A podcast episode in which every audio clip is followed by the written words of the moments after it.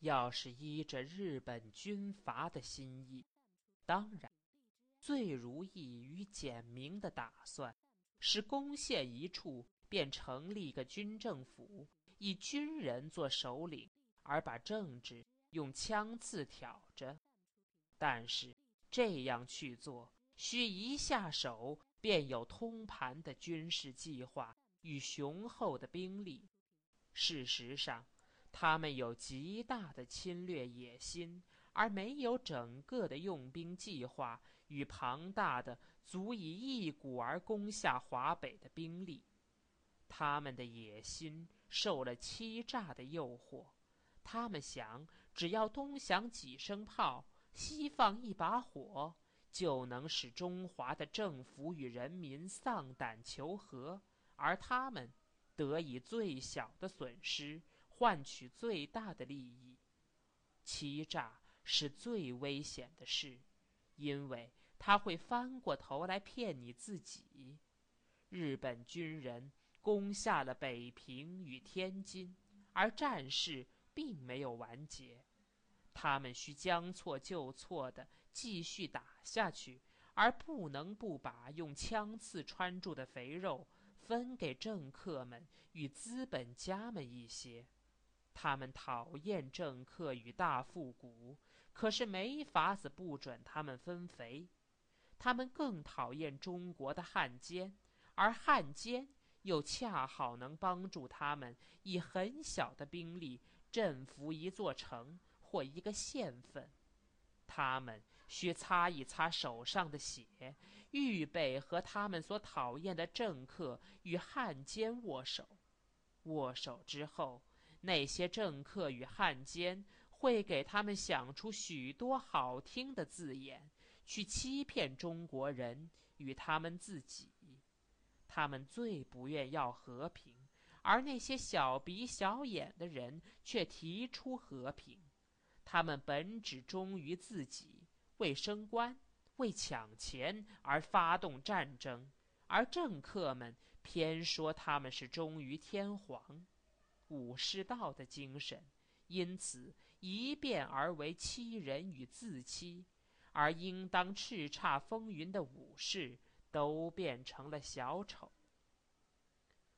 假若他们不是这样，而坦率的自比于匈奴或韩尼布尔，以烧红的铁鞭去击碎了大地，他们在历史上。必定会留下个永远被诅咒的名声，像魔鬼永远与天使对立似的。但是他们既要杀人放火，而又把血迹与火场用纸掩盖上，历史上将无以明之，而只能很勉强地把他们比作黄鼬或老鼠。北平为老鼠们进了街。老鼠是诡诈而怕人的。他们的惧意，假若不是因战争催迫着，将永无结果。他们非叫政客与汉奸们来帮忙不可，可是帮忙急需染指。他们应叫别人分润多少，分润什么？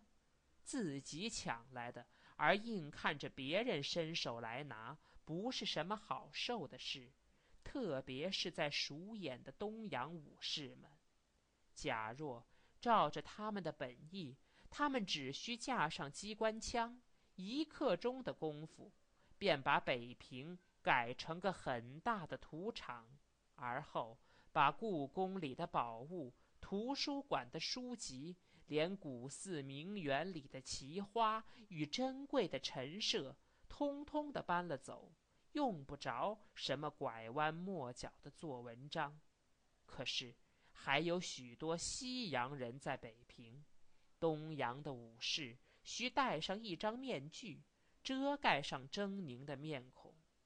政客们又说这是政治问题，不应当多耗费子弹。资本家们也笑容可掬的声明。屠杀有悖于经济的原理。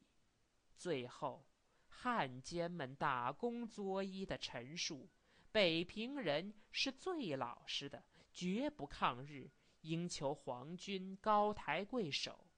于是，最简单的事变成很复杂，而屠杀劫抢变为组织政府与施行王道。这样的，从军事占领迂回到组织政府。使藏在天津的失意军阀与官僚大为失望，他们的做官与搂钱的欲望，已经随着日寇的侵入而由期待变为马上可以如愿以偿。他们以为，只要一向日本军人磕头，便可以富贵双临。没想到，日本军是要详加选择。而并不摸摸脑袋就算一个人。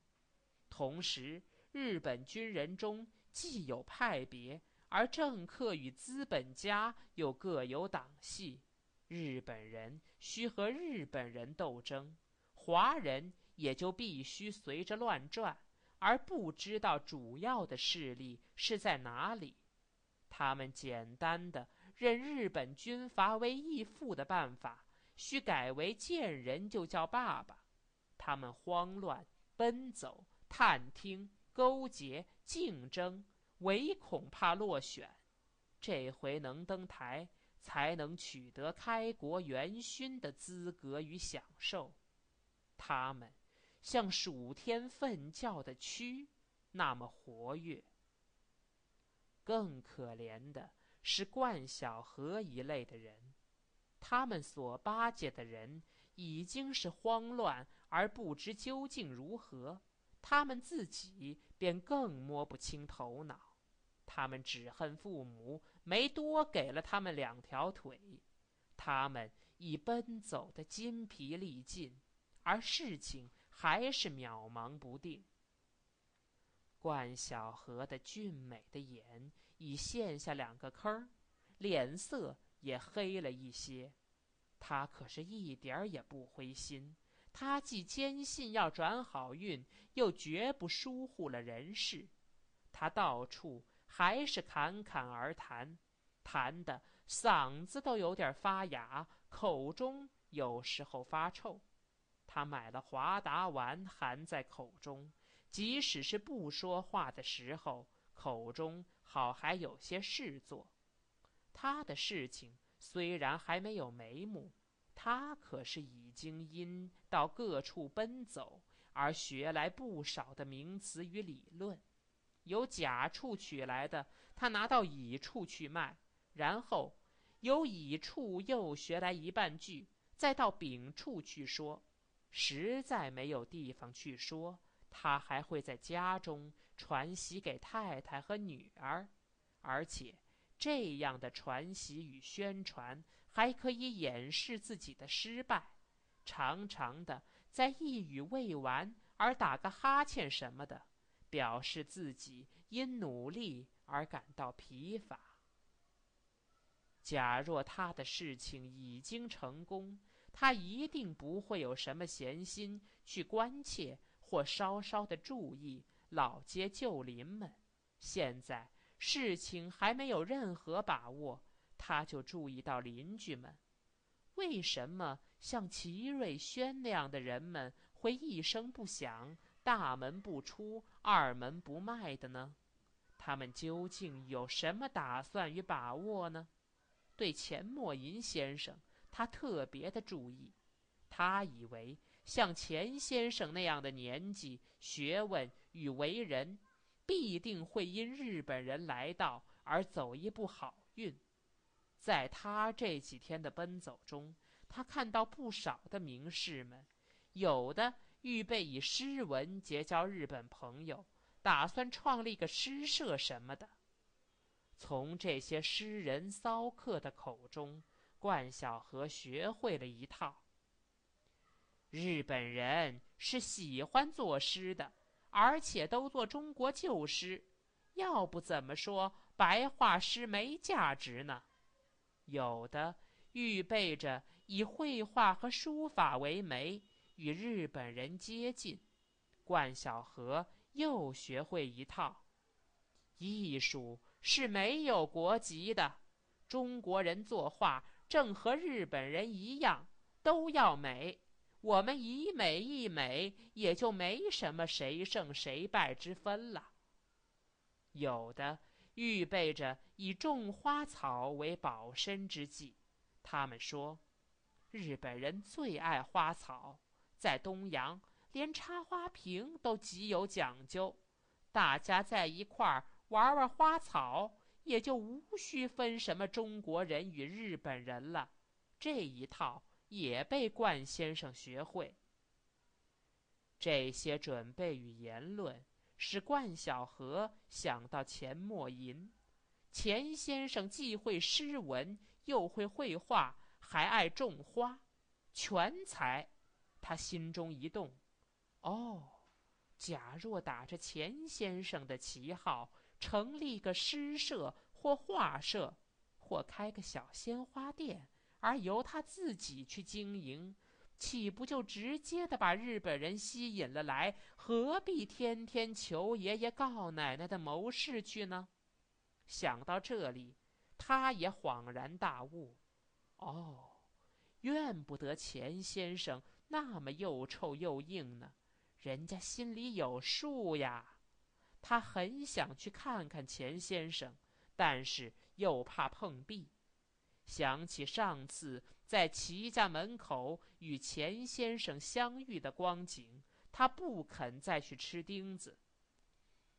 他想，还是先到齐家打听一下好。假若齐瑞轩有什么关于钱默吟的消息，他再决定怎样去到钱宅访问。只要有希望，碰钉子也不在乎。同时，他也纳闷儿：齐瑞轩有什么高深莫测的办法？何以一点儿也不慌不忙的在家里蹲着，含上一颗华达丸，梳了梳头发，他到齐家来看一眼。瑞轩，他在门口拱好了手，非常亲切的叫：“没事儿吧？我来看看你们。”从瑞轩来到屋中，落了座。他先夸奖了小顺儿一番，然后引入正题：“有什么消息没有？”“没有呢。”“太沉闷啦。”冠晓荷以为瑞轩是故意有话不说，所以想用自己的资料换取情报。我这几天不断出去，真实的消息虽然很少，可是大致的我已经清楚了大势所趋。一般的说，大家都以为中日必须合作。哪个大家？瑞轩本不想得罪人，但是一遇到冠先生这路人，他就不由得话中带着刺儿。冠先生觉到了那个刺儿，转了转眼珠说：“自然，我们都希望中国能用武力阻止住外患。不过，咱们打得过日本与否，倒是个问题。北平呢，无疑的是要暂时由日本人占领。那么，我想像咱们这样有点用处的人。”倒实在应当出来做点事儿，好少叫我们的人民吃点亏。在这条胡同里，我就看得起你老哥和钱默翁，也就特别的关切你们。这几天默翁怎样？这两天我没去看他。他是不是有什么活动呢？不知道。他恐怕不会活动吧？他是诗人，诗人不见得就不活动呀。听说诗人杜秀玲就很有出任要职的可能。瑞轩不愿再谈下去。咱们一同看看莫翁去，好不好？改天吧。哪一天？你定个时间。瑞轩被挤在死角落里，只好改敷衍为进攻。找他干什么呢？是呀，小何的眼放出光来，这就是我要和你商量商量的呀。我知道钱先生能诗善画，而且爱养花草。日本人呢？也喜欢这些玩意儿，咱们你我钱先生，要是组织个什么诗画社，消极的能保身，积极的还许能交往上日本人，有点什么发展，我们一定得这么做，这确乎是条平妥的路子。那么，冠先生，你以为日本人？就永远占据住咱们的北平了。他们占据一个月也好，一百年也好，咱们得有个准备。说真的，你老哥别太消极，在这个年月，咱们就得充分的活动，好弄碗饭吃，是不是？我想，钱先生绝不肯做这样的事。咱们还没见着他呢，怎能断定？谁的心里怎么样？很难不详谈就知道。瑞轩的胖脸微微红起来。我自己就不干。他以为这一句话一定开罪于冠先生，而可以不再多啰嗦了。冠先生并没恼，反倒笑了一下。你不作诗画画也没关系，我也不会。我是说，由莫翁做文章，咱们俩主持事务，早一点下手，把牌子创开，日本人必闻风而至，咱们的小羊圈就成了文化中心。瑞轩再不能控制自己，冷笑的出了声：“你再想想看。”冠先生立起来，我觉得这件事值得做，做好了与我们有益，做不好呢也无损。一边说，他一边往院中走。要不这样好不好？我来请客，把钱先生请过来，大家谈谈。他要是不愿上我那里去呢，我就把酒菜送到这边来，你看怎样？瑞轩。答不出话来。走到大门口，冠先生又问了句：“怎样？”瑞轩自己也不知道哼了一句什么，便转身进来。他想起那位窦神父的话，把神父的话与冠晓荷的话加在一处，他打了个冷战。